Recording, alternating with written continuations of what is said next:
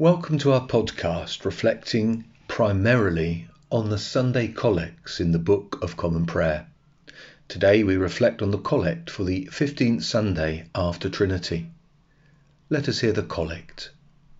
Keep, we beseech thee, O Lord, thy church with thy perpetual mercy.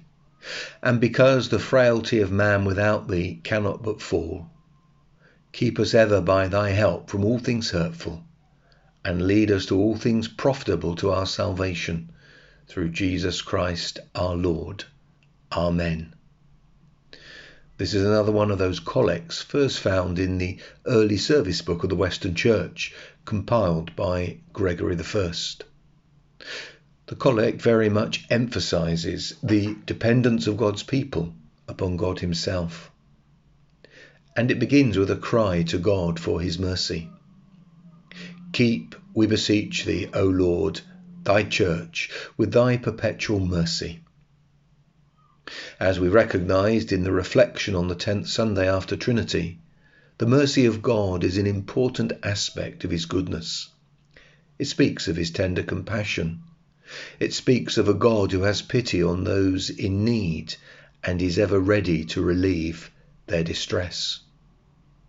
And there is no doubt that in our Christian life we are needy.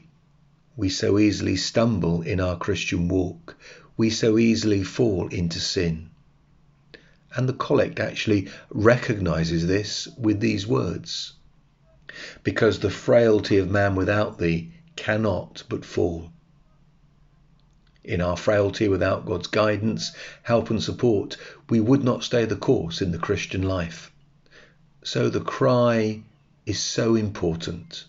Keep us by thy perpetual mercy. But the prayer in the collect goes on to be specific. Firstly, keep us ever by thy help from all things hurtful. What are things hurtful? Well, to name some, the attacks of the devil, the desires of heart and mind, which, if not brought under control, can lead us into sin, the temptations that, if not resisted, cause us to stumble. And our focus, when taken off the things of Christ, cause us to grow spiritually cold. Thankfully, God, as the shepherd of his people, stands watch over his flock to protect it, and in his mercy, he has given us his word and his spirit to keep us from things hurtful. Secondly, the prayer is, lead us to all things profitable to our salvation. What are things profitable? Well, in 1 Corinthians chapter 13, we are told that we can do much in our Christian life that has the appearance of service and commitment, but if we do it without love, it profits us nothing.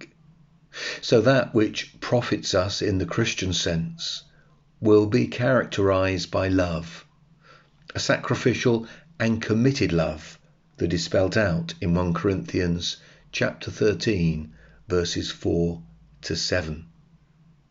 And God, in His mercy, has given us His Word and His Spirit to lead us into this true self sacrificing love. Again, this collect emphasizes that in our Christian life, it is all of God. As the preacher Walter Chantry said, you and I, in our weakness, desperately need the power of God's Spirit in our labours for Him.